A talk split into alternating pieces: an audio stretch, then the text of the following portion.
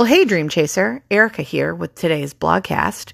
Five simple steps to reflect and reset, infused with fun, inspiration, and intention. Ah, the end of one year and the beginning of another. A fresh start, a new outlook, motivation to do all the things. Make those resolutions, set those goals, get it done. I love the enthusiasm. Really, I do. But you knew there was a but coming, right? I'm not here to burst your bubble, but we like to keep it real here at Soulshine Life Connections. Fun, inspiring, but also real. So I'd like to offer a little perspective, perhaps even a mindset shift to take with you as you start preparing for your resolutions and goals for 2021. Because above all else, we want you to be successful in your journey to your very best life. There's a piece that is often missing in all this resolution setting and goal planning, and that's to reflect before you reset. I get it. You might be like, girl, I already know I didn't hit my health or financial or career goals. Why do I need to go there?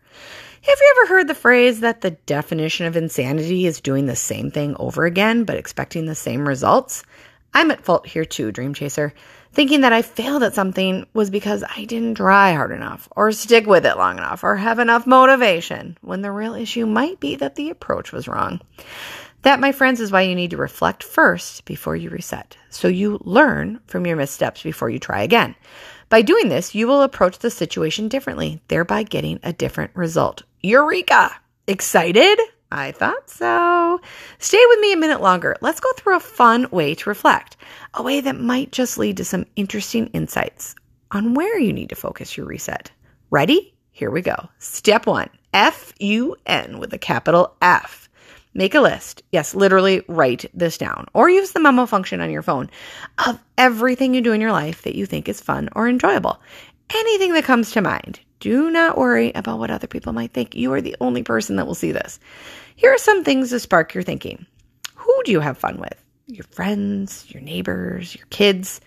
What do you find fun to do? Crafting, volunteering, shopping, reading, traveling, exercise? Where are places that you find fun? Like your sunroom, a walking path, being outside, the beach? When do you have fun? Maybe a certain time of day or season of the year? The possibilities are only limited by your limited by your imagination or maybe your recollection. Step 2, bring on the inspiration. One more brainstorm sesh. What inspires you? This goes a little bit deeper. We are all inspired by something or many things. Another word for inspiration could be motivation, that thing that sparks creativity or action or excitement to do something. What is that? It could be many things too. Try out these questions for inspiration sparking. Who inspires you? A teacher, friend, a mentor, pastor, a certain author, or a motivational speaker? What inspires you? Like books, podcasts, blogs, a sunset or sunrise? Where do you find inspiration? A certain place in your house, the woods, a conference you've been to? When do you feel inspired? After reading a quote, when you first wake up? There are no right or wrong answers. Come back to both your fun and inspiration lists as more things come to you.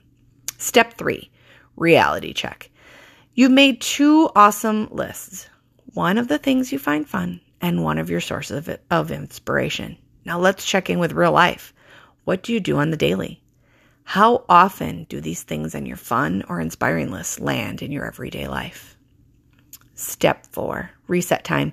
If the things that are on your fun and inspiring lists are not making it into your daily, it is time to reset and adjust accordingly. You are in control of how your day unfolds, whether you choose to spend it doing fun and inspiring things or not. Should every day be fun and inspiring? Yes.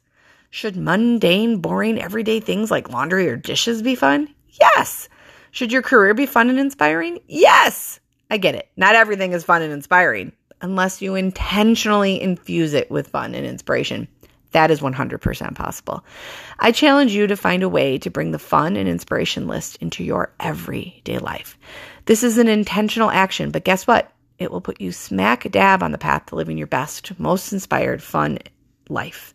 And that's what it's all about, Dream Chaser. What does this have to do with goals and dreams and New Year's resolutions? So glad you asked. Infusing your day with fun and inspiration led by intentional actions makes goal getting and dream chasing, drum roll, fun and inspiring, which leads to more goal getting and dream chasing. What an awesome cycle. This simple and fun reflect and reset exercise can be and should be done frequently. Oh, and step five this is a bonus step. Really want to get a leg up on 2021 and living your very best life? Look at your fun and inspiration lists. Where do they overlap? For instance, I find helping people both fun and inspiring. Know what lies in the overlap of fun and inspiration? Your purpose. That wasn't so hard to find after all, was it, Dream Chaser? Shine on.